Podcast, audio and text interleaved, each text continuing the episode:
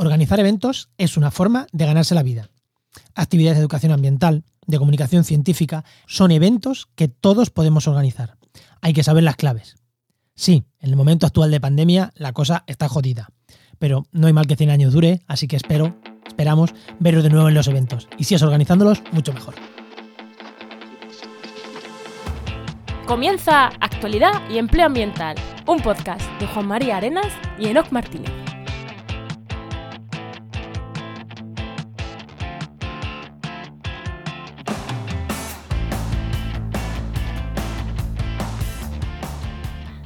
Buenas, soy Juan María Arenas. Y yo, Enoc Martínez. Y este programa cuenta con el patrocinio de GeoInnova. La Asociación de Profesionales del Territorio y del Medio Ambiente. Hoy, en el programa 74 del martes 20 de octubre, hablamos sobre cómo montar tinglaos y vivir de ello con Óscar Huertas. Bueno, y también con Enoch, que algo sabe. Bueno, Enoch, ¿qué tal? te iba a decir que qué tal tu semana, tío. Estamos grabando a día 1 de octubre. Esto se emite el 20. ¿Qué vas a hacer la semana de antes del 20 de octubre, no?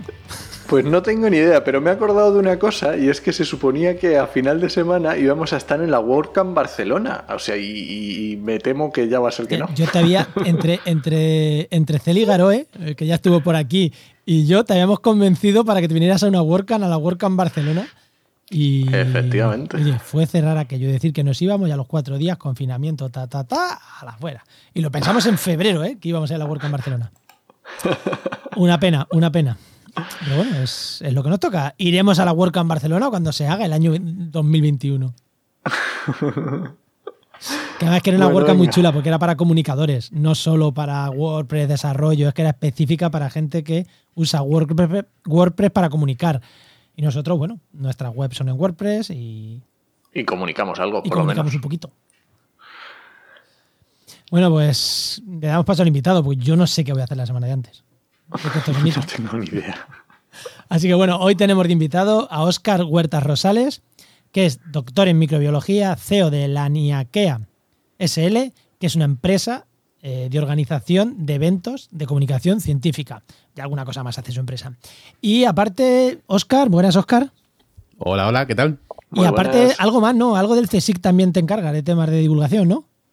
Sí, en algún, temilla estoy. Aparte de montar una empresa y llevar la familia y ser concejal de un pueblo y, todas esas cosas, pues aparte estoy en el CSIC, en la oficina de transferencia, y ahí nos encargamos pues de conseguir que los investigadores tengan contratos con empresas o que los investigadores contraten empresas, que también se, se puede hacer. Y además estoy en la comunicación de la fundación del PTS, que es una fundación de, que lleva el Parque Tecnológico de la Salud de Granada y bueno, pues ahí intentamos dinamizar que las empresas consigan financiación, que, en fin, dinamizar un poco la comunicación de eso. Pues genial. Pues yo creo que no vas a aportar mucho al tema que tenemos. bueno, venga, vamos con empleo, ¿no? Vamos a empezar con empleo. Vamos allá.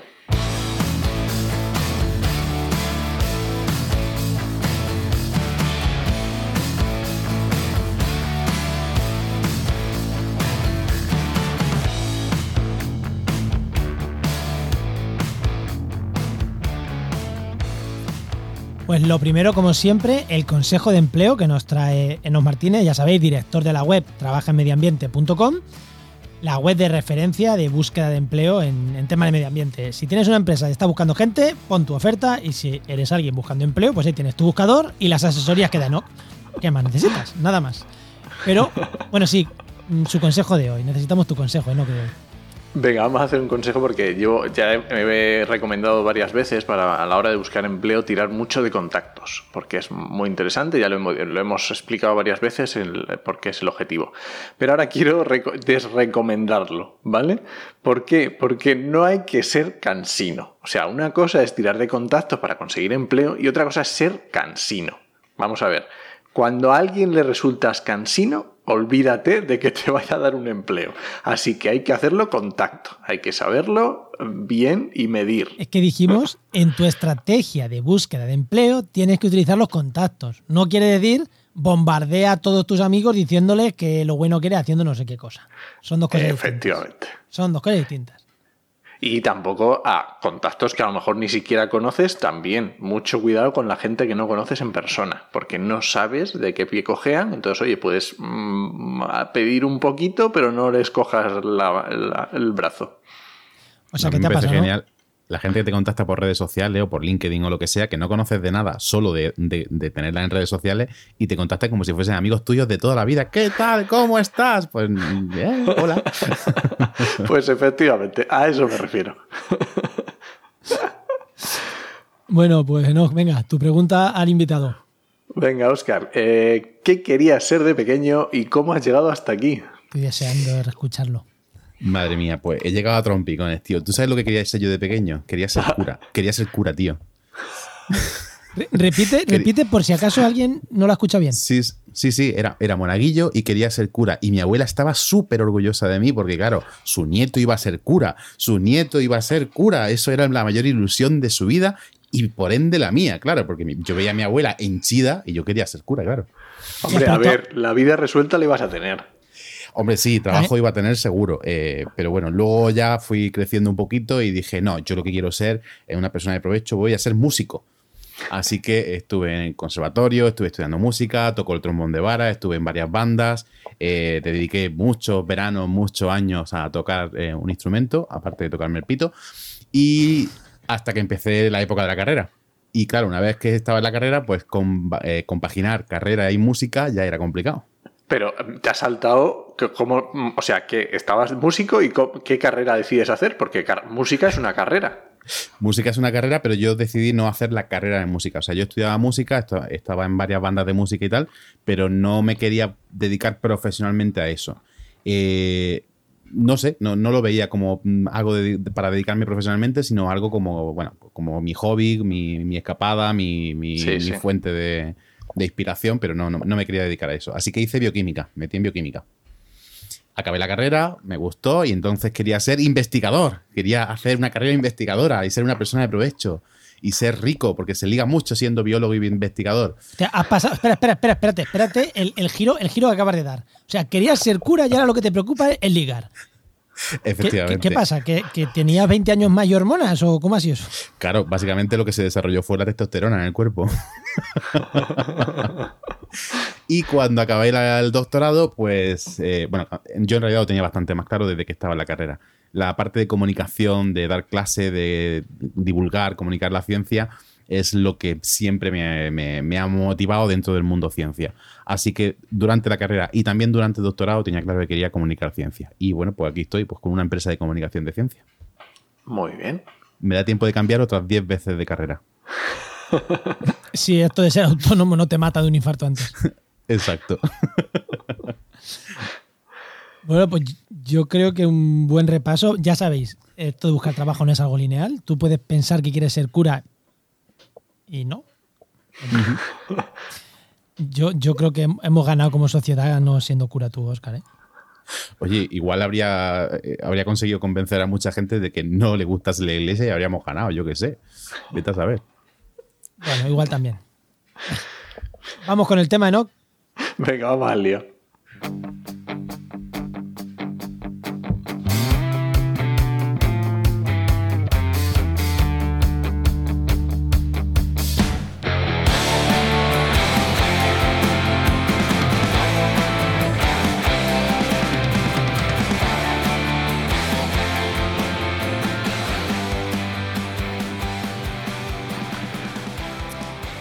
Hace como dos o tres años, creo, más o menos, cuatro, eh, Oscar mm, dijo, estoy en un laboratorio y pensó, no, voy a hacerme rico. Y vio la gallina a los huevos de oro. Dijo, voy a organizar eventos de comunicación científica, que aquí está la pasta. Vio Naucas, vio varias cosas y dijo, no, no, es que aquí está la pasta. Así que, mm, ¿cómo se te ocurrió? Oscar, ¿cómo se te ocurrió montar eventos como forma de ganarte la vida? Porque es que tú lo viste claro, dijiste, la ciencia no me da dinero, esto sí que me va a dar dinero. Claro, yo decidí que no iba a pasar suficiente hambre siendo músico, me puse a hacer investigación y como no iba a pasar suficiente hambre siendo científico, dije autónomo que esto, esto sí, esto ya, ya lo he petado. Lo siguiente que tengo previsto es estudiar filosofía. Bueno, em, bueno básicamente yo sí siempre sigo que hay un divulgador, hay un divulgador en España muy famoso que quiere ahora estudiar filosofía porque le complementa su labor divulgativa. Pero gana mucho menos dinero que Peláez. Así que. A ver, yo siempre he sido un poco cabecilla, en plan, venga, que hay que hacer algo, pues venga, yo me pongo, yo me lío, yo, yo lidero, yo tiro para adelante. Y durante la carrera, por ejemplo, los cursos estos que se hacían de libre configuración, que se podían organizar pues, por asociaciones, por sectoriales de alumnos y tal, pues organizar un par de cursos de eso se nos fue un poco de las manos. Organizamos en el 2009 un curso que se llamaba eh, Biomedicina para salir de la crisis. Y, ese lo organicé yo para los alumnos de bioquímica y con, e, con lo que sacamos de ese curso conseguimos, pagarnos un crucero todos los alumnos de bioquímica de ese año. No fastidio, ¿lo estás diciendo en serio? Totalmente. Claro, es que no fue, que no fue los huevos de oro ahí. Se apuntaron 400 personas a una media de 2, 3 créditos. O sea, yo he repartido más créditos en la UGR que cualquier catedrático, ya te digo. ¡Ostras! Así que me enganchó un poco eso organizar eventos y me moló bastante. Me empecé a meter en, asociaciones de divulgación, en hablando de ciencia, me metí, empecé a meter en, grupos así. Y cuando yo volví de. O sea, yo empecé la carrera, el doctorado en el 2010 en Madrid. En 2011 me vine a Granada y convoqué a la gente que estaba de la Asociación de Hablando de Ciencia en Granada y dije, oye, ¿por qué no organizamos un evento, una tarde de charla y tal? Se nos fue un poquito de las manos y organizamos el de Granando Ciencia, la primera edición. Así que. Y bueno, desde ahí yo estaba haciendo la carrera y organizando eventos. Y siempre que había una noche de investigadores, siempre que había una semana de la ciencia, yo me metía, daba las charlas, organizaba los talleres, etcétera. Así que de alguna forma iba viendo que alguien, o sea, se necesitaba alguien que organizase eso desde fuera de las instituciones. Porque muchas veces dentro de las instituciones las unidades de cultura científica no tienen personal contratado. O si lo tienen, lo tienen complicado de dedicarle tiempo a organizar cosas y de alguna forma estaba viendo la necesidad que tenían algunas instituciones de que una empresa les facilite la vida a la hora de organizar algunas cosas. Y dije, date, aquí va a estar. Voy a montar una empresa que le facilite la vida a, las instituciones a la hora de hacer este tipo de cosas. Y como estamos en un boom de la divulgación, de la organización de eventos, etcétera, pues bueno, nos lanzamos un poco a la piscina.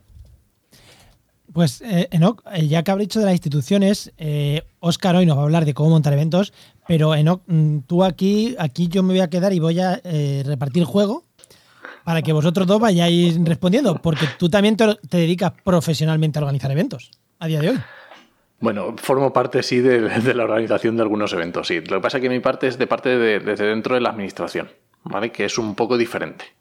Eh, lo que decía Oscar, lo que está justo lo que acaba de decir Oscar, de que es mm, de que no tienen gente o que no, no pueden, es totalmente cierto. La administración tiene las personas que tienen, que tienen su trabajo mm, del día a día, y, pues oye, un evento, pues normalmente lo que se hace, por lo menos en, mi experiencia, es se contrata a empresas privadas, se saca un concurso mm, por un determinado presupuesto y se dice, oye, quiero organizar esto en más o menos con unas líneas, eh, digamos, con unos objetivos y se contrata una empresa que es la que lo, ejecuta.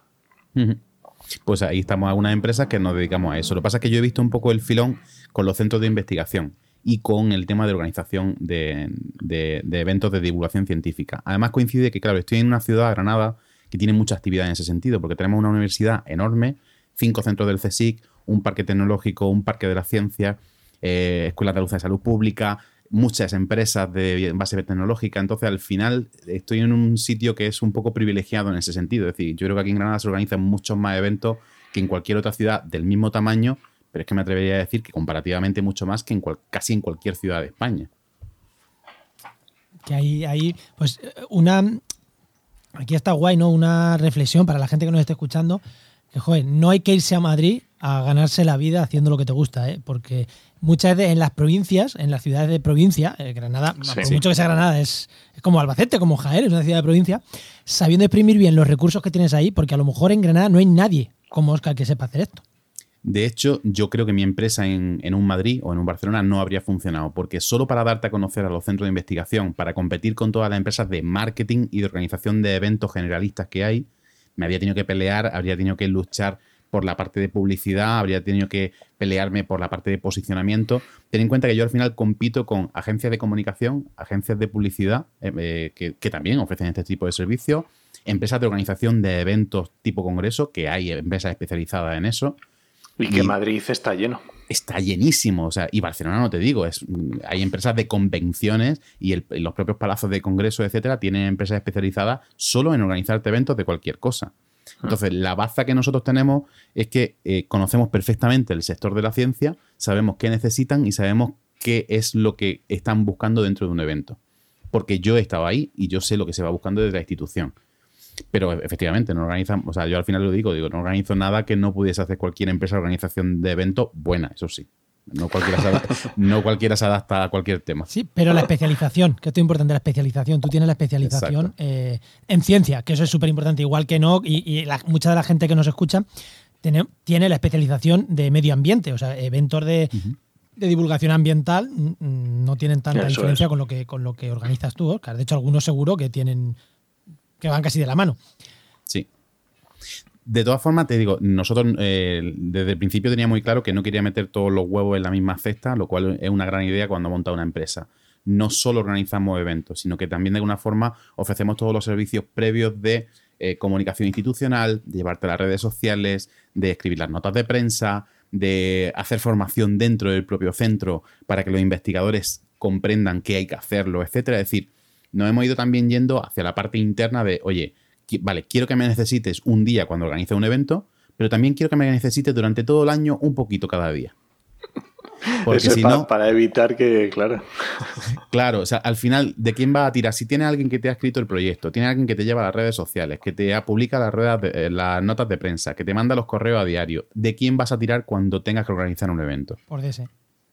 Por ese. Pues Oye, y desde, claro, yo lo veo desde el punto de vista de la administración, pero desde el punto de vista, claro, lo que quiero decir es la administración también es el que, digamos, el que se le ocurre o el que tiene la necesidad.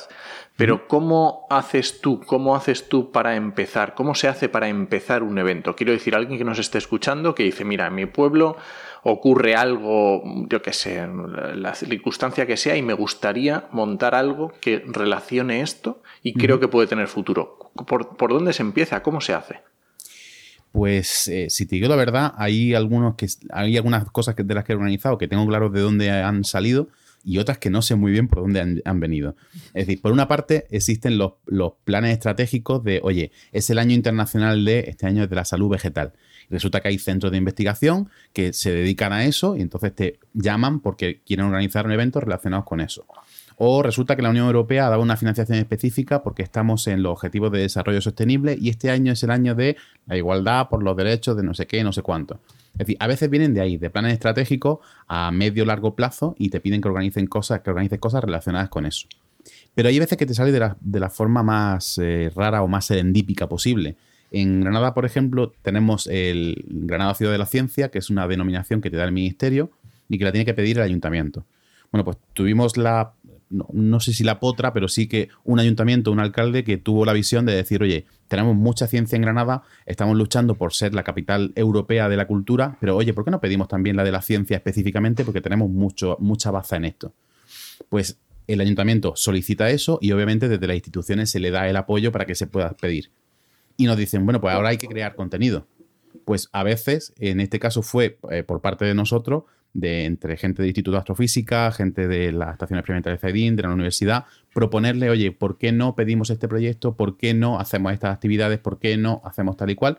Que es lo más complicado y lo más largo. Eso, sí que es una inversión de tiempo. Porque tú le propones ahora un plan y a lo mejor tienes que pedir el proyecto, que se conceda, que se tal, tal, tal, tal. Y a lo mejor dentro de un año de repente te llega un día y te dice, oye, tenemos la financiación para hacer esto que hablamos hace un año.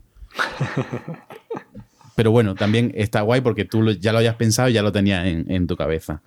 Eh, a veces simplemente es un momento en el que, por ejemplo, ahora con el tema del COVID, obviamente hay muchas campañas de, eh, oye, que tenéis que lavaros las manos, que la importancia de las mascarillas, que la importancia de no sé cuánto. Es decir, que a veces son simplemente situaciones que se dan y que te, y que te invitan a organizar algo en torno a eso. O sea que yo creo que hay un poco de todo. A veces puede salir de nosotros que tengamos ganas de hacer algo. Por ejemplo, un festival. Cuando se organiza un festival de algo, a veces surge de la mente de una persona que dice, quiero hacer un festival de música en mi pueblo porque tal y cual. Pues me voy a tocar a la Diputación, voy a tocar al Ayuntamiento, voy a tocar a la Junta, voy a tocar a todos lados hasta conseguir el apoyo para poder hacerlo. Sí, sí, sí. Y de estos los he visto, he visto muchos ejemplos de este tipo. Entonces, la opción es tener la idea, o sea, la acción no, la forma de hacer para organizar un evento, sobre todo alguien que está empezando, es tener la idea, intentar enlazarla con algo para venderla bien y ir a que te la financie alguna institución. Estoy pensando el típico persona, chica, chico, veintitantos años, que le mola organizar cosas, que ha sido el que organiza las cosas siempre, las, cenas de quinto y esas cosas, y dice, hostia, tiene carisma el tío para organizar cosas. Y eh, tiene una idea, ¿no? Pues eso, que busque la excusa y se vaya al ayuntamiento, a diputación, a donde sea, a ver, a vender esa idea, ¿no? sería más o menos lo que recomendarías. Sí, eh, por ejemplo, aquí en Granada la Feria del Libro es, bastante importante. De hecho, yo diría que es la tercera más grande de, de España, teniendo en cuenta lo pequeñita que es Granada. La Feria del Libro es un empeño de la gente de la cultura de Granada que quiere que la Feria del Libro sea algo más que una Feria del Libro. Entonces lo mezclan con arte, lo mezclan con conciertos, con música, con artes plásticas. En los últimos años también con ciencia. Es decir, hemos metido una carpa de ciencia dentro de la Feria del Libro para eh, divulgar a través de libros de específicos dentro de la Feria del Libro. Y al final, el que está llevando el proyecto ahora, en estos años, eh, es Nani, que, es el, batería de Niños Mutantes, Ah, un agente de la cultura de Granada que está empeñado en que la Feria del Libro sea un eventazo en Granada. Y él lleva empujando el carro desde hace mucho tiempo. Le toca pelearse con los sucesivos ayuntamientos, con las diputaciones, con los patrocinadores, con las empresas. Pero al final sale. Y llega un momento en que te haces necesario. Y eso mola. Cuando llega un momento en el que algo ha triunfado, funciona muy bien y te hacen necesario y te buscan para hacerlo, ese momento mola. Porque en ese momento te has convertido en imprescindible. Y es lo que le pasa, por ejemplo, a la Noche de Investigador en Granada, a la Feria del Libro, al Festival de Danza, a ese tipo de eventos que ya no se entiende la ciudad sin eso. Muy buena. Y ahí cuando te haces imprescindible, esto es como, mm, ¿por qué vale un futbolista tanto? Porque es ese. y solo ese me sirve. Yo quiero a ese. Ese es el que vale mucho, ¿no? Pues aquí estamos en lo mismo. Porque tiene ese elemento diferenciador que muchas veces hablamos. entonces, por ejemplo, con tema de educación ambiental es, no vayas a tu ayuntamiento diciendo, voy a organizar un tema de educación ambiental para niños, sino que intentes darle la vuelta de alguna manera para que sea más atractivo, para que sea único, ¿no? Para que, para que diga, uy, es que esto solo lo vamos a hacer aquí en mi pueblo y no en los pueblos de alrededor. Que puedes hacer que es que todo el mundo hace plantaciones de árboles y todo el mundo hace las mismas actividades. Pues oye, dale una vuelta, dale una vuelta y sácale de jugo. Hacer, hacer esa plantación no te van a pagar dinero por ello, porque es siguiente pregunta, ¿no? Eh, bueno, teníamos dos. No, le voy a dar la vuelta. Voy a empezar por el dinero, ya que estamos metidos un poquito en el dinero claro, organizar un evento para ganar dinero con ello. No estamos hablando de organizar un evento de. Soy de la asociación de mm, verde de mm, las bituercas, sino que voy a ganarme dinero haciendo esto, porque hacer plantaciones todo el mundo la hace y por eso no te van a pagar, salvo cosas muy excepcionales. La gracia es dar otra vuelta, ¿no? Para ganar dinero, porque se puede ganar dinero, ¿no? Montando, organizando eventos. Claro, a lo mejor por organizar el evento como tal, no hay un, no hay un interés en que te paguen dinero, etcétera. Es decir, a lo mejor el ayuntamiento dice, vale, yo quiero organizar esto, pero no te voy a pagar por, esto. Pero la institución que quiere montarlo y que quiere montar algo guay, al final sí que está dispuesta a pagar por la coordinación de esos proyectos. Y me explico. Puede ser que el evento sea gratuito, puede ser que el evento, para gente que va, puede ser que el evento, venga financiado por un plan de no sé qué, no sé cuánto, pero al final alguien tiene que estar en ese punto de coordino las acciones, contrato las empresas, eh, me encargo de todo. Entonces, esa persona que lo coordina se entiende perfectamente que tiene que cobrar por el tiempo que dedica. Es decir, el organizador de la feria del libro cobra por ello. El organizador de no sé qué cobra por ello. Y en este caso yo lo que intento es hacerme esa persona organizadora, coordinadora de la acción eh, y cobro obviamente por el tiempo que dedico a coordinar la acción. Y es posible que en algunos casos se cobre entrada, es posible que en otros casos todo sea voluntario, que no cobren ni siquiera los ponentes, pero la persona que dedica medio año o un año a organizar y coordinar algo, esa persona dedica mucha hora. Al final se entiende que esa persona sí que tiene que cobrar. Entonces, si no te pagan directamente del evento, tienes que conseguir que la institución a la que le interesa que se haga ese evento te pague por, por coordinarlo, porque ellos no pueden. Y es lo, que, es lo que te decía, que muchas veces la institución no tiene la persona que le dedique todas las horas que requiere organizar un evento, pero sí que está dispuesta a pagar pues sus miles de euros, sus 3, 4, 5 mil euros, porque una persona se dedique dos, tres meses a organizar un evento. Enoch. Porque eh, ah, me parece muy interesante, antes ya se me había ocurrido la pregunta, pero ahora que lo has, justo lo has contado, a lo mejor nos están escuchando alguien que nunca ha estado detrás de un evento o dentro, detrás de una organización de lo que sea y no se imagina la cantidad de trabajo que lleva a organizar uno de estos eventos. ¿Puedes un poco, no, te voy a decir que nos digas todas las cosas que hay que hacer o qué tal, pero un poco cómo se, cómo se distribuye el tiempo, qué cosas eh, son las que más llevan? Lo que más tiempo te lleva en proyectos muy grandes es buscar la financiación. Y es, y es triste porque al final dices, joder, deberíamos de partir de algo que ya, que ya está, que porque existe el interés, porque existe las ganas, porque tal, pero buscar la financiación a veces es lo que más tiempo te lleva. Eh, lo segundo es montar el, equipo. Por eso, una vez que tengas un buen equipo, no lo abandones nunca. que te acompañes, que te acompañes siempre. Porque engrasar la maquinaria de una persona que lo tenga todo en la cabeza, un líder, dos o tres personas que se encarguen de varios sectores y que no dependan totalmente del líder para poder hacer su parte. Y que se coordine todo eso de una forma flexible, que funcione y que no requiera, sobre todo, que no requiera miles de reuniones y miles de horas. Eh, montarlo la primera vez cuesta muchísimo trabajo muchas horas, porque al final engrasar toda esa maquinaria es difícil. Una vez que tienes la financiación y una vez que tienes el equipo, eh, básicamente te pierdes el tiempo en buscar presupuestos, encargar cosas y eh, lo, que, lo, que, se llama el, trabajo de producción. Imagínate un evento en el que tienes 60 ponentes. Tienes que contactar a los 60 ponentes, convencerles de que vengan, coordinar los viajes, eh, buscarle alojamiento. tienen que poder todo el día y la hora que les toca eh, en medio te salen 200.000 imponderables de al final me ha salido un viaje, al final no puedo, hay que buscar un sustituto.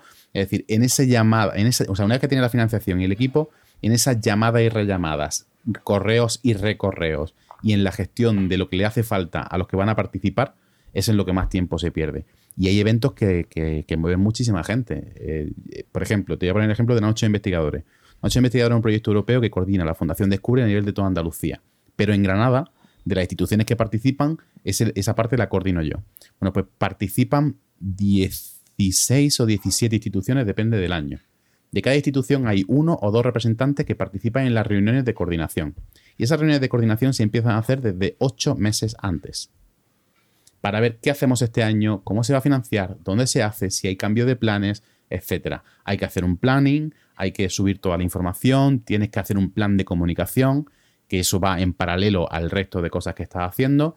Y luego llega el momento, bueno, tienes que decidir a quién contratas para hacer qué cosas, presupuestos, etcétera. Y cuando ya está todo aceptado, lo que es el día o la semana de es el montaje de todo, todos los voluntarios o contratados que están por allí. Y yo te puedo decir que en la noche de investigadores llega a haber unas 100 personas que tienes que coordinar con diferentes cosas, desde el que te monta los baños hasta el que te está montando el escenario, los que traen las sillas, los ponentes que dan las charlas, eh, los que atienden en información, los que te hacen las credenciales, etcétera, etcétera, etcétera. Yo siempre digo que si tú organizas bien un evento, el día del evento no tienes que hacer nada. Si algo ha fallado y no lo has tenido en cuenta, el día del evento revienta. Porque, claro, tienes que haberlo visto previamente. Es que como, y como intentes ese día arreglar algo, o sea, no, se puede improvisar nada. Ese día de repente no puedes decir, ah, que no había pensado que necesitaba 3.000 botellas de agua. No. Eso, ya, ese día ya no tiene solución. Un motijo, que más ecológico, y que se lo vayan turnando. Claro, pues fíjate lo más tonto. O sea, que, oye, que van a estar aquí eh, no sé cuántas personas, 10, 5 horas al sol, que necesitan agua. Y, parece, ser lo más, parece lo más tonto, pero es que si no has pensado en ello, no están. Claro, sí, sí. Pues, y, pero, claro, tú estás hablando de mega, mega eventos. La persona que está escuchando, ¿no? Porque le gustan estas cosas, ha organizado la cena de quintos. No se puede de golpe no puedes lanzarse a organizar un mega evento que un ayuntamiento le den miles de euros para organizar un mega evento. Claro, eh, esos primeros eventos, eh, claro, supongo que recomiendas hacer. Eh, sí, empezar en pequeñito. Empezar, en, pequeñito, por ejemplo. Pero, pero iba a decir, empezar en pequeñito dentro de una asociación ecologista, mm, sobre todo de eventos ambientales, una organización ecologista, tal Claro, de ahí hay un problema muy gordo, que es que si tú eres el presidente de la asociación que organiza el evento, a ver con qué cara luego dices que cobras por esos servicios. No, no. Una asociación, las asociaciones son sin ánimo de lucro, en un pueblo de 5.000 habitantes, 6.000 habitantes, 3.500 habitantes, que de esos creo que sabemos de lo que estamos hablando todos, ahí no hay ni un duro para nada. Y claro, ya como te encasilles encima que lo organiza la asociación X, vamos, pueden pasar 50 años, estar haciéndolo de lujo y seguir organizándolo la asociación X y como mucho que el ayuntamiento te ceda el auditorio del pueblo o poco más. Sí. ¿Cómo giras, cómo viras a, decir, no, no, ahora cobro por esto? Esa tesitura la tuve precisamente con Degranando Ciencia. Degranando Ciencia se organizaba desde la asociación y yo lo hacía desde la asociación. Eh, yo estaba en la junta directiva y yo lo organizaba sin ánimo de lucro y sin cobrar un duro. De hecho, la primera edición de Degranando Ciencia a mí me costó mil pavos. O sea, yo de mi bolsillo tuve que poner pasta. Eh, Pasaron los años, se fue haciendo cada vez más grande y claro, el nivel de complejidad cuando los eventos van creciendo se va haciendo mayor. Cuando ya empieza a pedir financiación eh, competitiva, cuando empieza a pedir proyectos, cuando ya empieza a tener que subcontratar algunas partes, eh, sí que de alguna forma sí que tuvimos siempre desde el principio la idea de, oye, si esto va creciendo hay que profesionalizarlo. Quiere decir que a la gente que lleva redes sociales hay que pagarle y hay que formarla. A la gente que hace no sé qué hay que mm, pagarle y tal. El, montaje del evento ya no podemos hacerlo nosotros con cuatro micro y cuatro cosas. Contratamos una empresa que se encarga de montarlo. Es decir, conforme va ganando en complejidad y va ganando en, el evento y se va haciendo más grande en tamaño, tienes que ir profesionalizando y montando las cosas. Entonces llega un momento en que, claro, eh, yo terminé mi, eh, mi tesis, montaba una empresa y yo seguía en la junta directiva y seguía organizando de Granando Ciencia. Entonces yo tuve que tomar la decisión de dar un paso atrás, quitarme de la junta directiva, sigo siendo socio y entonces hacerle la pregunta a la asociación y a la nueva junta y decirle, oye, yo a partir de ahora organizo eventos de forma profesional. Si queréis que siga haciendo esto, tengo que cobrar. Decididlo vosotros, yo ya no puedo decidirlo. yo lo que hago es que me salgo de ahí y tengo que tomar la decisión de dejarlo en sus manos. Claro, es lo que estaba hablando antes. Si tú ya lo has montado durante tres o cuatro años y ya sabes cómo va todo, te van a decir que no. Ah, me lo podrían haber dicho perfectamente. Pero podría haber seguido a tomar por saco el evento también. Es decir, que eh, de alguna forma te hace imprescindible. Que eso es un pro y es un contra. Porque si, algún, día yo no estoy, eh, seguirá o no seguirá este evento. Eh, y es uno de, los, de esos miedos que tiene decir, oye, que yo, a lo mejor algún día no me apetece organizarlo o no puedo organizarlo porque, porque, me da un infarto porque soy autónomo y ya no puedo organizarlo. Entonces, en ese caso tuve que tomar la decisión de me salgo de la asociación, dejo que tomáis la decisión, pero mis condiciones son estas. A partir de ahora, yo ya organizo profesionalmente los eventos. Y luego hay otra cosa, y es que cuando tú montas una empresa, en mi caso somos una sociedad limitada, tenemos unos estatutos. Y los estatutos y la escritura de la empresa, hay uno de los apartados que nos dejó muy claro el, el notario y es que tú no puedes ofrecer de forma gratuita los servicios que tú cobras por hacer en tu empresa.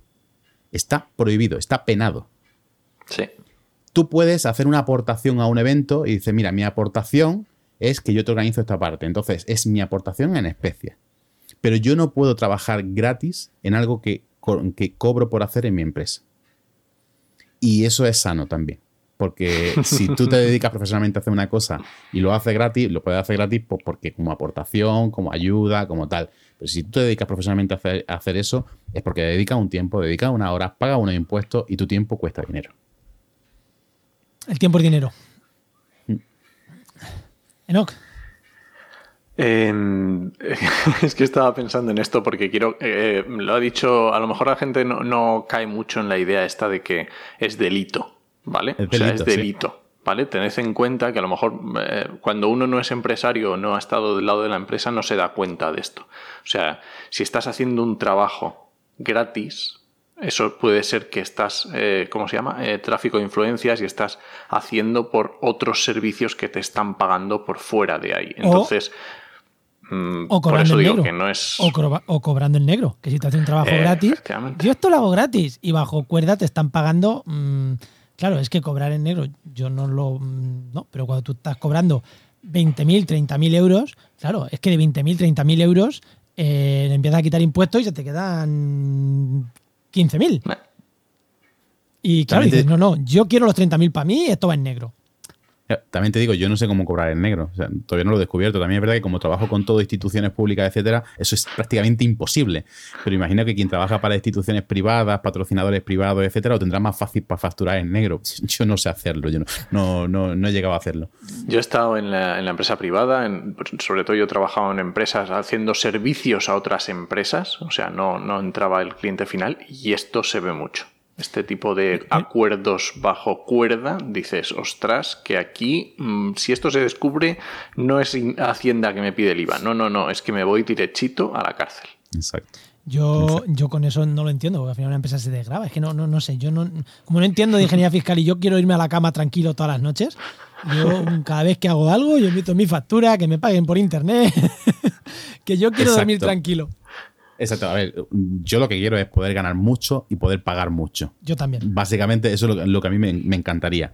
Pero sí que es verdad que cuando a lo mejor las cosas no te van bien, cuando no llegas a pagar, o sea, cuando no llevas llegas a facturar como para pagar todos los impuestos, cuando ves que tú le pagas, pagas, pagas, pagas y dices, ¿me puedo dejar un sueldo este mes? Ostras, pues igual no. Cuando llega a final de año y después de haber pagado todos los impuestos, yo que soy sociedad limitada, te dicen, vale, pues ahora de todo lo que has ganado y tienes en beneficio neto, ahora pagas un 32% como impuesto de sociedades. Te entran muchas ganas de hacer las cosas en negro, no te voy a negar. Pero a mí lo que me gustaría es que al final de año tenga suficiente dinero como para decir, lo pago encantado, toma. vale. Eh, Vamos a cambiar un poco. Vamos a ver, porque, a ver, no podemos eh, quitarnos de que estamos en el año que estamos, estamos en el 2020.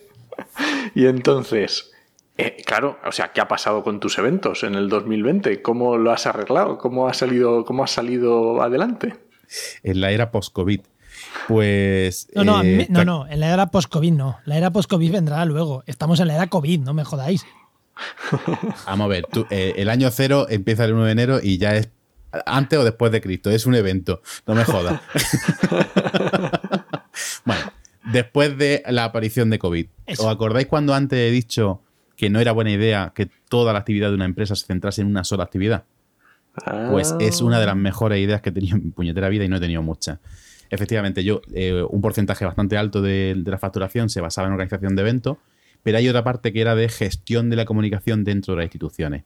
Llevar las redes sociales, notas de prensa, eh, gestionar cosas dentro de la propia entidad, etcétera, etcétera. Esa es la parte que nos ha salvado. Porque sí que es verdad que obviamente en marzo se paró todo, la hostia fue tremenda. Eh, a mí me, hicieron muchas gracias las ayudas que, han llegado, muchas ayudas y, gracias Diosito que nos ha pillado con quien nos ha pillado y no con los otros.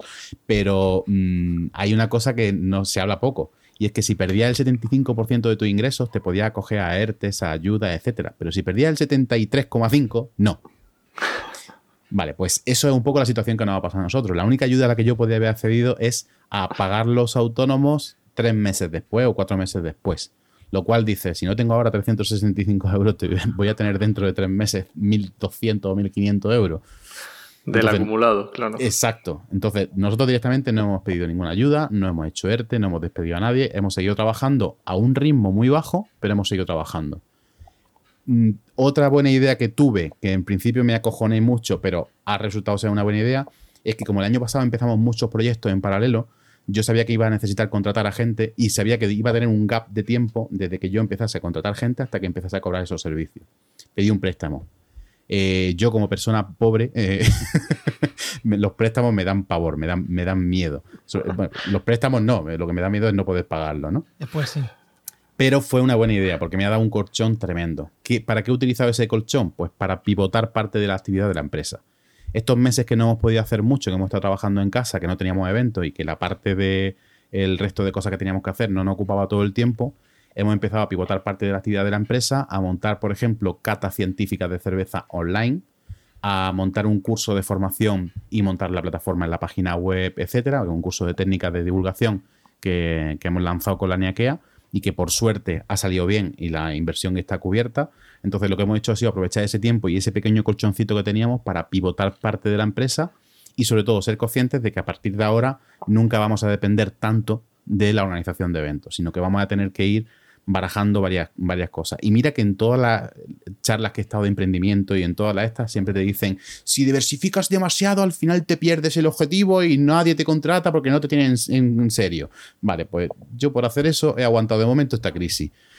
No sé si dentro de un año te diré, ah, mierda, no me salió bien, hemos cerrado. Pero de momento es lo que me ha permitido aguantar, que, la hostia no ha sido. Sí, pero, ¿eh? pero en tu caso, Oscar, como creo que nos pasa también a mí en mi caso, eh, hay un problema. La diversificación tú la has hecho en, número de actividades que haces, pero el objetivo sigue siendo el mismo, comunicación científica. Entonces, has diversificado tu oferta de productos, pero, mm, o sea, tenías tres coches, has sacado cinco al mercado con diferentes características, pero sigues haciendo coches, no te has pasado a hacer lavadoras. Que creo que, la diferencia es esa, ¿no? Que, que, tú has seguido haciendo coches, pues ahora más pequeñitos, o ahora eléctricos, o ahora que consumen menos, o ahora qué tal. Pero han seguido haciendo coches. Creo que cuando se habla de la hiperdiversificación es eso, es una empresa de coches que se pone a fabricar lavadoras o a fabricar móviles que, luego, bueno, pasa lo que pasa.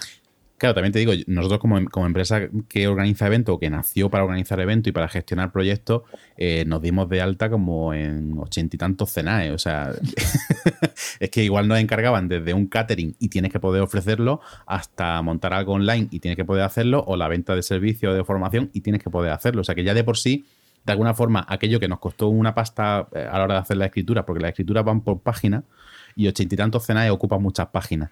Entonces, aquello que en aquel momento nos costó una pasta hacer, no ha venido bien porque ahora podemos facturar por servicios muy diferentes sin tener que modificar la estructura de la empresa. Para esto, mola ser autónomo, porque el autónomo puede hacer lo que le salga las narices casi con cuatro cosas. Luego tiene otros problemas graves ser autónomo, pero.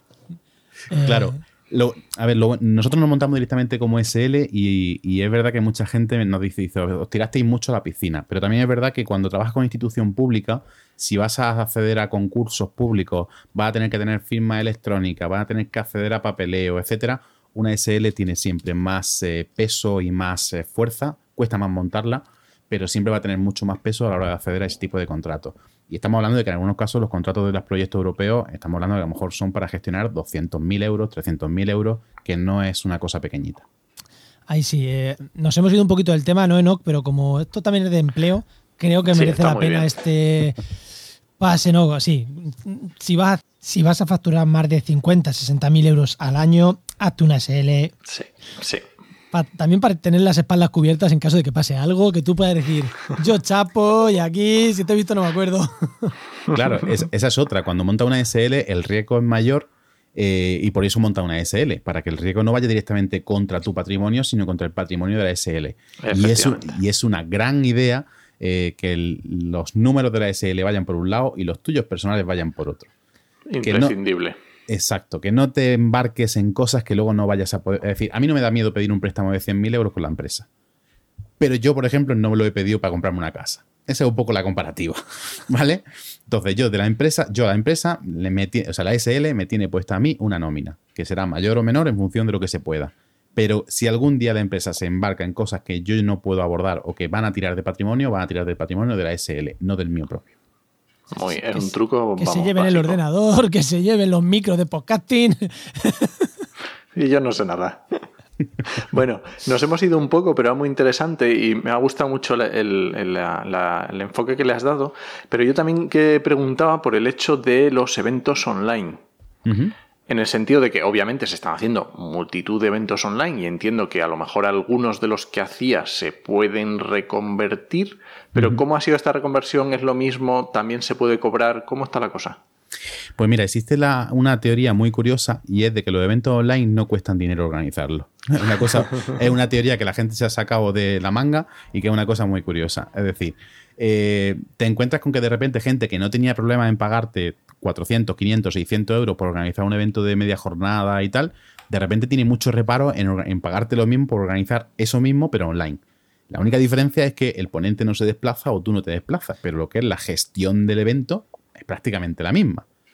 Entonces, ha, habido eventos que se han podido transformar fácilmente, eventos que se han creado ahora nuevos a razón de esto que está pasando y otros que no se pueden transformar. Y te pongo los tres ejemplos. Degranando Ciencia como tal eh, es un evento presencial, es casi un espectáculo y sería muy difícil transformarlo en un evento online. A pesar de eso, hemos intentado hacer una versión online con charlas cortitas. Obviamente tú eh, en un espectáculo como de Gran Ciencia aguantas ocho horas allí sentado en la butaca hartándote de reír y en tu casa en una pantalla no aguantas ocho horas, con lo cual tienes que medir los tiempos, acotarlo, hacerlo mucho más pequeño, pero no es equivalente. Eh, Degradando Ciencia online no es Degradando Ciencia, es otra cosa. Luego hay eventos que sí que se pueden transformar fácilmente. Los seminarios de centro, todas las charlas que se hacían para investigadores, etcétera. Eso es tan fácil que yo no entiendo cómo no lo estábamos haciendo antes. Yo cuando estuve de estancia en, Inglaterra, prácticamente la mitad de los seminarios se hacían online y estaba el tío en el edificio de enfrente, pero simplemente para que la gente no perdiese el tiempo de desplazarse a un auditorio, eh, porque no es solamente el tiempo de las charlas, es que te desplazas, que luego hablas, que no sé qué. O sea, que se hacían muchos eventos online y aquí estamos como todavía con esa, ese mantra de que había que hacerlos presenciales. Y, de alguna forma estaban haciendo que no hubiese gente en esos eventos. Entonces, eso ha sido fácil transformarlo y ha sido un gran acierto. Y luego había eventos que no existían y que se han empezado a hacer online y ha sido un acierto tremendo. Y estamos hablando, por ejemplo, de eventos que se han hecho ad hoc para el tema del COVID, etcétera. Cuando tienes que coordinar equipos muy diferentes, en este caso con la fundación del PTS, equipos de empresas, eh, investigadores, eh, gente de las entidades públicas, es decir, había que coordinarlos para que se reuniesen, pero obviamente no nos podíamos reunir. Ha sido un acierto tremendo, porque hemos conseguido que empiecen a hablar gente que de otra forma no hablaría. Yo casi nunca habíamos metido en una charla a médicos y a empresarios. Y de, repente en una charla tenías a médico y empresario y empezaron a colaborar en esa charla. Y han pedido proyectos conjuntos gracias a esos encuentros. Entonces, como te digo, ha habido algunos que se han podido transformar, otros que les daba igual, de hecho ya deberían de haber sido online desde antes, y otros que se han creado oportunidades. Dicho esto, estoy hasta el apoyo del evento online. También te digo. estoy del Zoom y de la, y de la videoconferencia hasta el pijo. Sí, a mí los eventos online me generan... Mm, si va a estar online, ya lo, por favor, subirlo a YouTube y si un día tengo que verlo, ya lo buscaré. Ya lo veré. ya lo veré, de verdad. Eh, bastante videoconferencia hacemos en el curro y yo creo que eso se nos ha ido un poco... O sea, bueno, al principio del COVID fue alucinante. O sea, todo el mundo montábamos cosas. Nosotros montamos un podcast de. porque nos pensábamos que iba a ser dos semanas y hay que dar cosas que hacer dos semanas. El fin de semana, bueno, el lunes dijiste, oye, tengo que trabajar, tampoco hay que estar todo enganchado. Yo cuando pasé una semana estaba hasta las narices del acústico, del guitarrista de rock, que dices, tío, me gusta porque toca rock. No me hagas un acústico aquí porque pierdes toda la gracia del mundo. Eso es verdad, se nos, ha ido, la mano. O sea, yo creo que gente que no organizaba eventos, que se ha puesto a organizar eventos, instituciones que no organizaban un seminario en su puta vida, que de repente han organizado 200.000, eh, formaciones por todos lados, eh, te la iban cascando por todos lados. Y claro, los que ya veníamos haciendo lo de antes, pues lo hemos sufrido, porque de repente estamos en una sobresaturación que antes no existía. Es decir, yo he llegado a estar en tres eventos online a la vez. ¿Vale? Y en algunos por necesidad, o sea, ya no por masoca, sino porque a lo mejor imagínate que yo llevo la comunicación de dos de esos proyectos, pero es que otro me interesa y estoy cogiendo fotitos y capturas para tuitear de uno, de otros que tengo que estar, porque es que si no estoy, no me pagan, y en otro que es que me interesa y quiero estar. O sea que tres, así, abierto. No, a mí los eventos es para tocar gente y para ver gente. Yo es que los eventos online no puedo. Creo que no he visto ninguno. Dicho esto, la gente, le está sacando mucha, mucha cola y le, está sacando mucha imaginación a, las cosas. Hablaba el otro día de, lo, que, lo que están haciendo, por ejemplo, con Second Life, que, era un juego, y lo que están haciendo es transformarlo para organizar eventos en Second Life, con un avatar, con un entorno, con un tal. Es hay gente que le está sacando mucha punta a esto y, y bueno, pues imaginación al poder. Cuando no puede hacer las cosas de una forma, pues las hace de otra. Qué remedio, eh, no hay otra historia. No queda otra. Bueno, yo quiero sacar una cosita que no hemos hablado y que a mí me, ha sorprendido y a lo mejor es simplemente hacer de la necesidad virtud y que yo lo he visto mucho, a lo mejor en eventos tipo de los que haces Oscar, a lo mejor no es tan común, pero yo he visto mucho en temas de medio ambiente, ¿vale? Y es eh, no ya eventos, sino actividades con poca gente, ¿vale? Cosas que normalmente se hacían con un autobús, dos autobuses, Mm, ahí puedes poner el tamaño que quieras, a hacer eh, este tipo de actividades con 10 personas, porque obviamente era lo máximo que, se puede y ya está, pues me las, eh, me, las ingenio para darle un valor a ese evento para que a esas 10 personas les interese hacerlo y por supuesto tú puedas ganarte la vida con ello. Claro, a ver, no nos engañemos, los eventos se hacen grandes para que la gente no pague mucho y tú te lleves un margen. Mm, a mí me encantaría poder hacer unas charlas en las que vengan solamente 30 personas hiper interesadas y que podamos disfrutarlo y hablarlo y comentarlo. Y, porque en realidad cuando montas un evento de más de 30, 40 personas, tú al final no hablas con la mitad de la gente. Vamos a ser realistas. No te da tiempo. Currículum, no, o sea, que te que mandar el currículum para ir a la charla. Entonces, en realidad, el formato de eventos pequeñitos a mí me encanta porque tienes una interacción mucho más grande con la gente, puedes hablar con todo el mundo, hay mucho más feedback, eh, se disfruta más.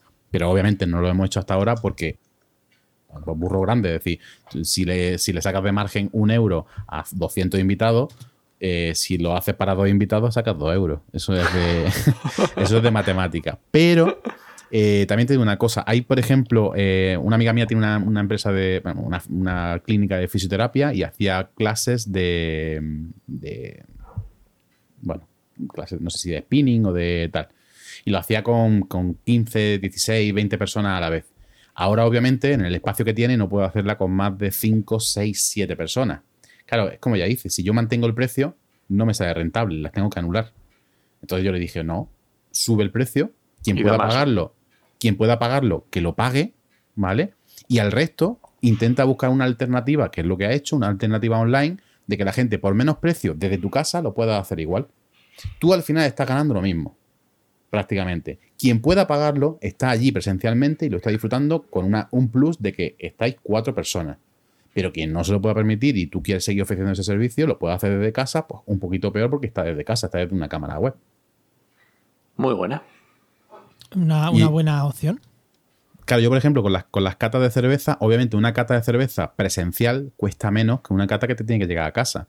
¿Por qué? Porque la cata presencial, yo voy al sitio, yo me llevo la cerveza, yo la sirvo y estamos en el mismo sitio todo a la vez. Entonces, una cata de cerveza de ese estilo por cuatro cervezas, a lo mejor se puede hacer por 17 euros, 18 euros, maridaje incluido. Solo para mandarte ese paquete a casa cuesta 12 o 13 euros, no te puede costar 17. Quiere decir que en cuanto tú haces algo que yo te tengo que mandar un paquetito con tiempo, mandártelo a casa, te tienes que escribir y tenemos que hacerlo online, etcétera, automáticamente el precio es del doble prácticamente. Igual no se apuntan tanta gente, pero los que se apuntan están disfrutando de una experiencia que es un poco única. Te llega a tu casa un paquetito eh, con una experiencia que tú vas a vivir en directo, no se graba, tú me puedes hacer las preguntas que quieras y efectivamente ya no estamos 30 en la cata, estamos 15, pero mm, hay mucha más interacción y la verdad es que está funcionando bastante bien. Muy bueno. Otro evento, otro evento que muchas a lo mejor de las personas que nos están escuchando mm, pueden organizar también. A lo mejor no al nivel de poder hacerlo como tú, Oscar, pero por algo se empieza. Pues yo creo que vamos terminando, ¿no? Yo creo que hemos dado un repaso bastante chulo. Bueno, Oscar, pues momento spam. Eh, aunque ya has hecho bastante spam, si quieres hacer un poquito más de spam, puedes. Pero, pero, pero una cosa, hoy vamos a tener una novedad. Normalmente al invitado aquí le decimos adiós. Pero tú te vas a esperar, te vas a esperar que, escuchemos la parte de la sección de, de Geoinova y, después vamos a retomar contigo. Así que, si quieres, hacemos el spam ahora igualmente, ¿no? Como si ya acabara aquí. Sí, un poquillo, sí, venga. Venga, un poquito de spam.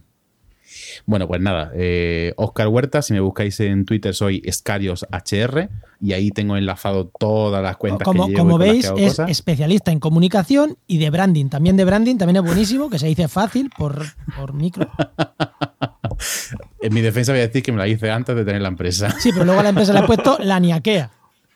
Sí, pero es que la niaquea tiene su truquito. Y es que como nadie sabe lo que es la niaquea, todo el mundo me pregunta. Y cuando me pregunta, hago lo que se supone que hace la empresa, que es divulgar ciencia. Por cierto, ¿sabes lo que es la niaquea? Yo sí. tira, tira, venga, venga, tira. La niaquea es una palabra hawaiana que significa cielo inconmensurable, pero también significa nuestro hogar. Entonces, es una palabra que se le puso a una estructura de astrofísica eh, que son miles de millones de galaxias que se mueven de forma conjunta hacia un punto atractor que no sabemos lo que es. Puede ser materia oscura o puede ser, no lo sabemos. A esa estructura gigantesca a la cual pertenecemos, nuestra Vía Láctea está dentro de esa estructura, se le llama la Niaquea. Y se descubrió el mismo año que abrimos la empresa. Así que no fue casualidad. Luego llegó Iván Ribeiro y nos sacó un disco, pero bueno, eso es un mierda aparte. ¿No le pediste derechos de autor ni nada? nada. Bueno, pues eso, en Twitter, Scarios, en, la de la empresa es laniaquea barra baja com y es igual en, toda la, en todas las redes. Y bueno, pues básicamente ahora estamos haciendo dos cosas eh, principales que estamos promocionando. Las catas de cerveza, que las hacemos una vez al mes, es un viernes por la tarde. Tú haces tu pedido, te llega el paquetito a casa con tu cerveza y tu maridaje, quedamos online y yo te explico todo lo que quieras sobre la cerveza, pero también sobre ciencia. En realidad es una trampa. Yo te meto dos horas de bioquímica, pero tú con cerveza te las tragan bastante guay. Y lo otro es el curso de técnicas de, divulgación. Eh, son técnicas de comunicación de todo lo que os podéis imaginar, desde cómo hacer un podcast hasta cómo montar un vídeo de YouTube, cómo redactar una nota de prensa, cómo dar una presentación, cómo hablar en público cómo montar un monólogo, cualquier cosa y además es, muy aplicable a comunicación científica, pero es aplicable prácticamente a cualquier cosa, desde si vas a leer tu tesis hasta si tienes que hacer una presentación de un producto. Es un curso totalmente online de 50 horitas, tú te metes, tienes hasta el 31 de diciembre para hacerlo y si pagas un poquito más puedes entregar una serie de trabajos que nosotros te corregimos, te damos feedback con los profesores, etcétera. Y, y, mira, no te digo que nos regales un descuento porque no te lo he avisado antes y no te lo has preparado, pero Pero hay, hay, descuento, hay descuento de lanzamiento que lo hemos tenido hasta, hasta las primeras semanas. Pero después tenemos descuentos para estudiantes eh, de, hasta un 50%, descuentos para miembros de asociaciones, de Hablando de Ciencia, de la Asociación Española de Comunicación Científica y de la Catalana de Comunicación Científica. Y hay descuentos para, por ejemplo, para programas de, para podcast de, radio. ¿Quieres que hablamos de eso? Bueno, eh, mira, ese tema no lo vamos a llevar después. Ese tema lo vamos a hablar después. Vamos a dejar después temas de podcast porque ahí, eh, ahí sí que podemos hablar de ese descuento. Lo único es una cosa, Oscar, tú y nosotros estamos, que ahora os vais a enterar el por qué, Oscar tú y nosotros tenemos, hemos unido fuerzas en una cosa, y es que me resulta, me encanta, porque tu empresa se llama La Inakea, que es hogar, tal, pero es que la nuestra, nuestra marca es Oikos, que también es hogar para los griegos, o sea que es que me encanta la unión que hemos hecho de, fuerzas, sinergias entre tu empresa y nosotros, que ahora, esperaros de la, después de la, del patrocinio, aquí, sin cachondeo, después de la publicidad... Os lo contamos todo. Os lo contamos todo. A ver, no es, no es publicidad y ya lo sabéis. Ahora viene la herramienta recomendada. Vamos allá.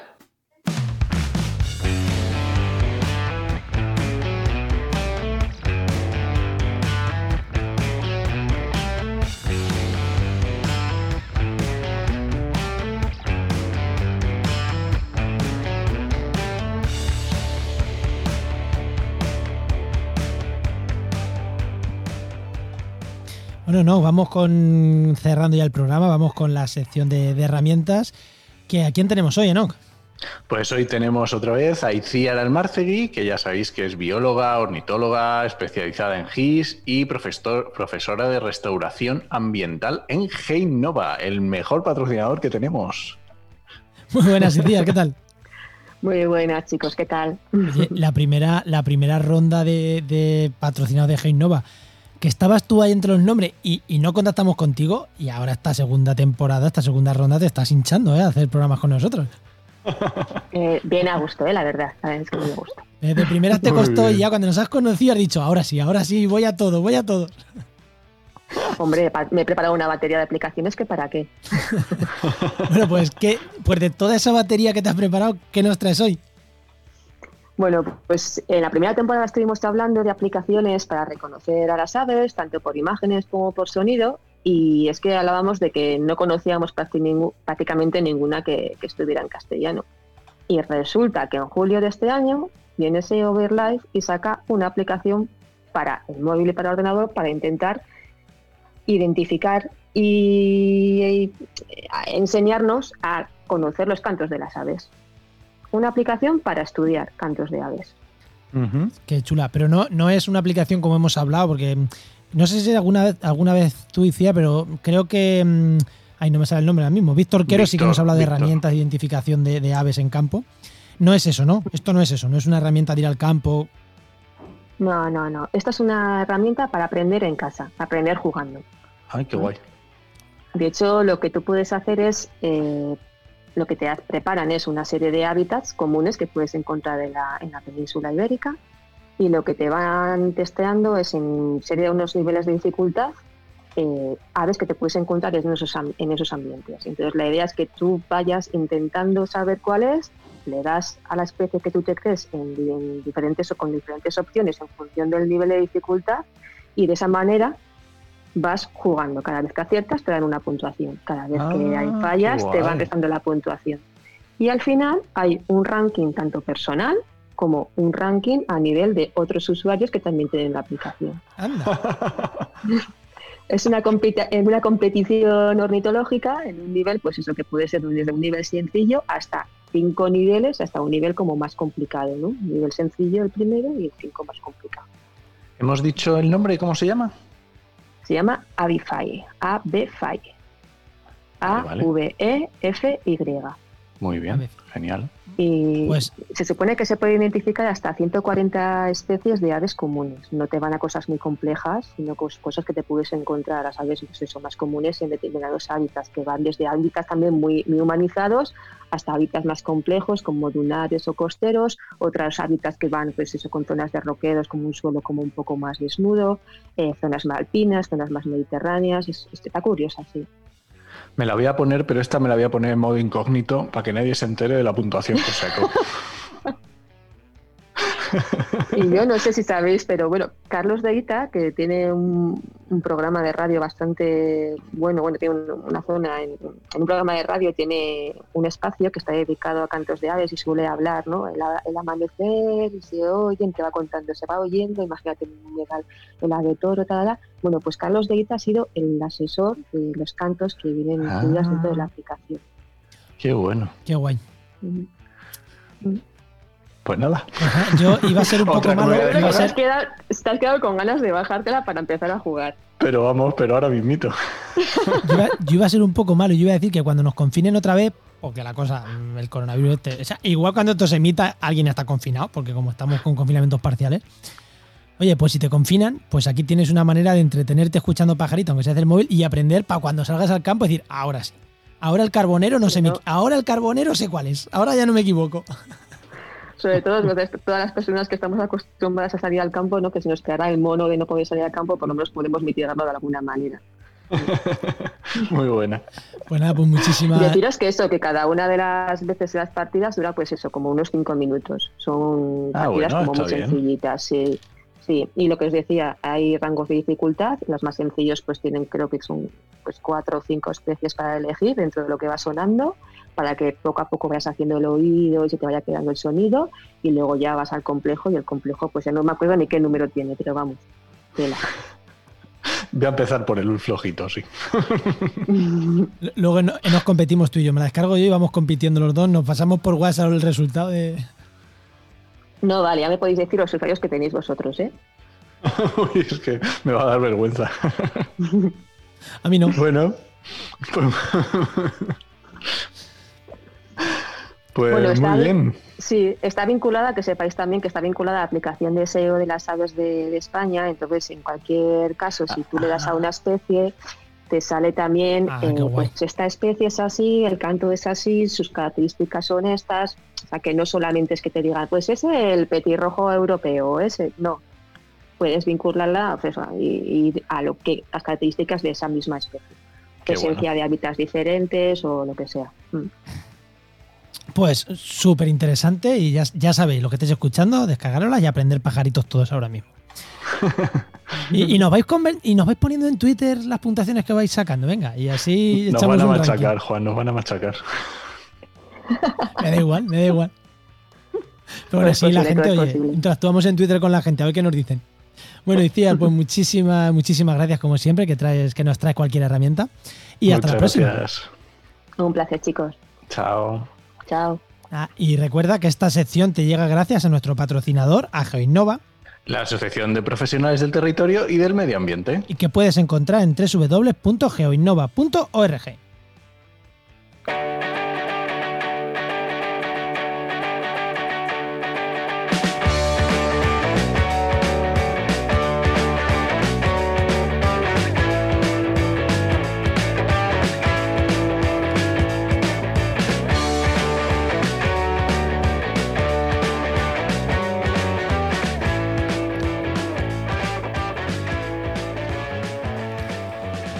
a Oscar la canción le ha gustado, le ha gustado la canción. Me mola, me mola, me mola.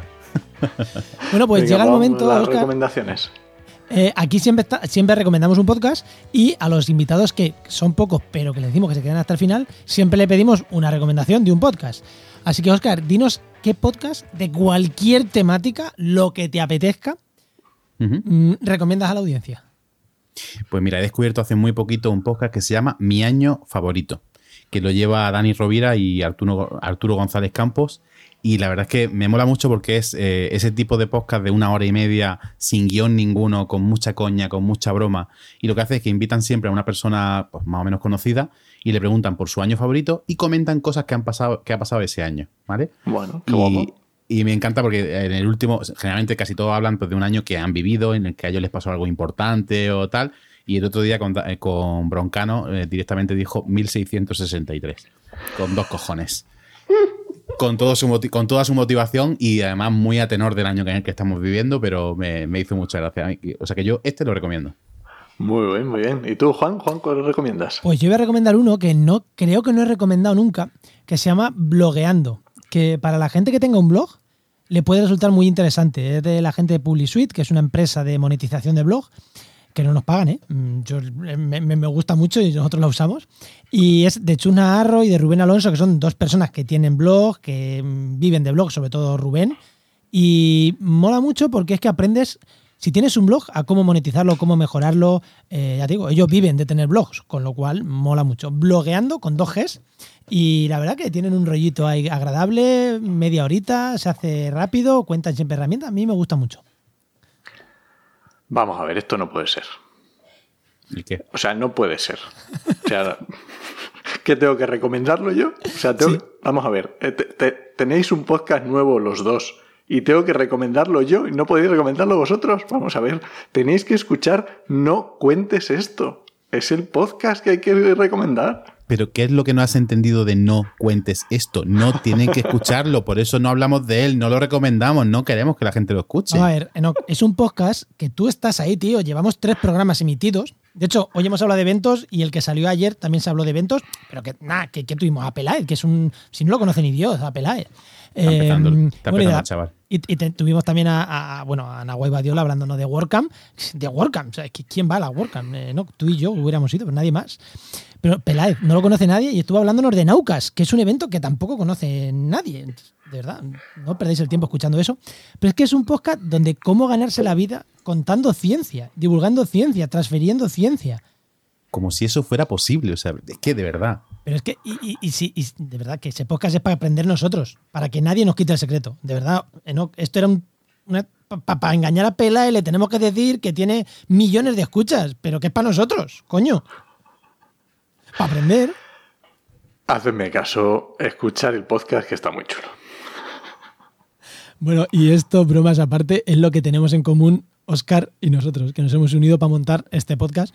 No sé si para alguna cosa más, pero por lo menos para este podcast nos hemos unido y, se, nota, se nota que llevamos muchos podcasts juntos ya y que tenemos ya automatismos cogidos, ¿eh? No, la verdad es que la, idea, desde que la soltaste por, Twitter, a mí me encantó. Eh, es una cosa que yo, ya tenía en la cabeza y yo creo que a mucha gente le va, le va, a gustar, le va a motivar. Eh, no recomiendo que lo escuchéis, pero puede que les sea útil a bastante gente. bueno, terminamos hoy. Bueno. Venga, pues yo creo pues que. nada. Yo creo que sí, venga, vámonos, Venga, pues nada, recordad que este podcast pertenece a la red de podcast Podcastirae, que es la red de podcast de ciencia, medio ambiente y naturaleza. Muchas gracias por compartir este programa. esperamos vuestros comentarios en, en, redes sociales. De este sí que escucharlo, compartirlo. Y os esperamos en el siguiente programa de actualidad y empleo ambiental. Nos escuchamos. Adiós.